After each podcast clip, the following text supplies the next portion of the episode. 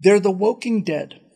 They're immune to reason, they're immune to data, they're immune to culture, they're immune to music. Most especially, they're immune to any kind of new experiences because any kind of new experiences, listening to a speaker who they don't agree with before they've heard them, or any other, any other form of stimulation, is anathema to them because if it were to occur, it might just tickle that little tiny little particle of humanity that's left, a little particle of curiosity, that little tiny flame of imagination that still lurks inside of every human heart, I believe.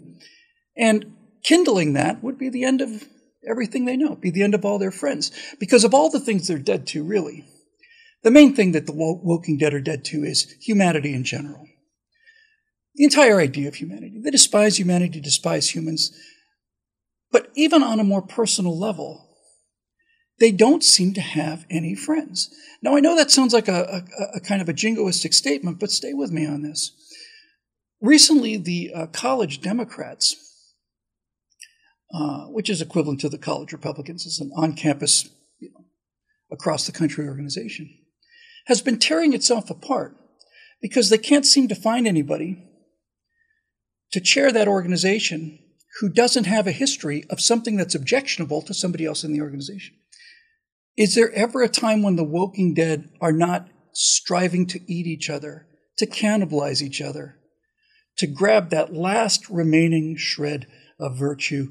Is there one of them that on some level doesn't feel that their friends are not quite as woke as they are, that this that there's kind of a a conviction, a passion that they have, not a passion, just sort of a, a duty or a robotic kind of a seek and destroy kind of thing that their friends aren't quite up to. I don't know. It's a lot of generalizations, but I'll tell you one thing. I've seen happy people in my life. I know what happy people look like. Not always happy, but I'm mostly happy. And I have friends, and I just spent a lot of time with friends and family. We had a marvelous time. We didn't think about COVID. We didn't think about vaccines. We didn't think about the patriarchy. We didn't think about the oppressive culture. We didn't think about systematic racism. We didn't think about any of that stuff. It was just a family and friends getting together, having a wonderful time. I think it's terrific. It's a video. I think it's great. But that doesn't really matter because I'm not the problem.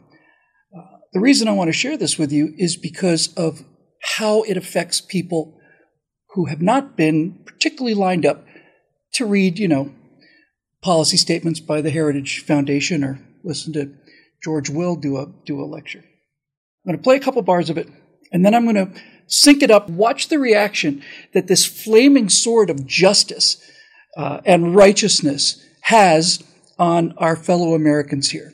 Here we go.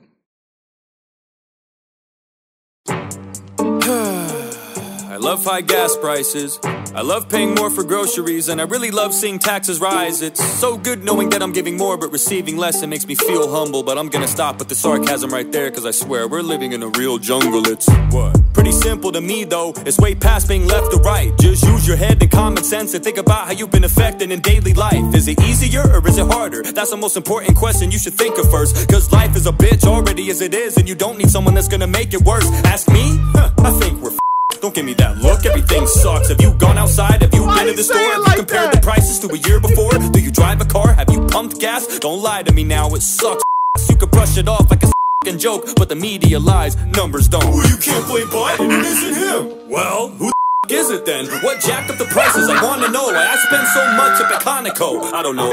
I think it's insane that the leader of the country gets no blame, cause the whole entire time, the last four years, it was cheap as I'm just saying, now watch. Down in the comment section, someone's gonna give us an economy lesson. I can't wait to hear your expert analysis on fluctuation and how expenses balance. Hey, it's all a part of the process. What the hell you bitching for? It's fine. Oh yeah, I forgot about the 16 cents that I saved on hot dogs for 4th of July. What a steal. Too bad I spent more on gas just to get the target. So by the time I got done buying all the filling up my car, I had way less than when I started. You may not like the, the capsule that this is wrapped in, and that's fine.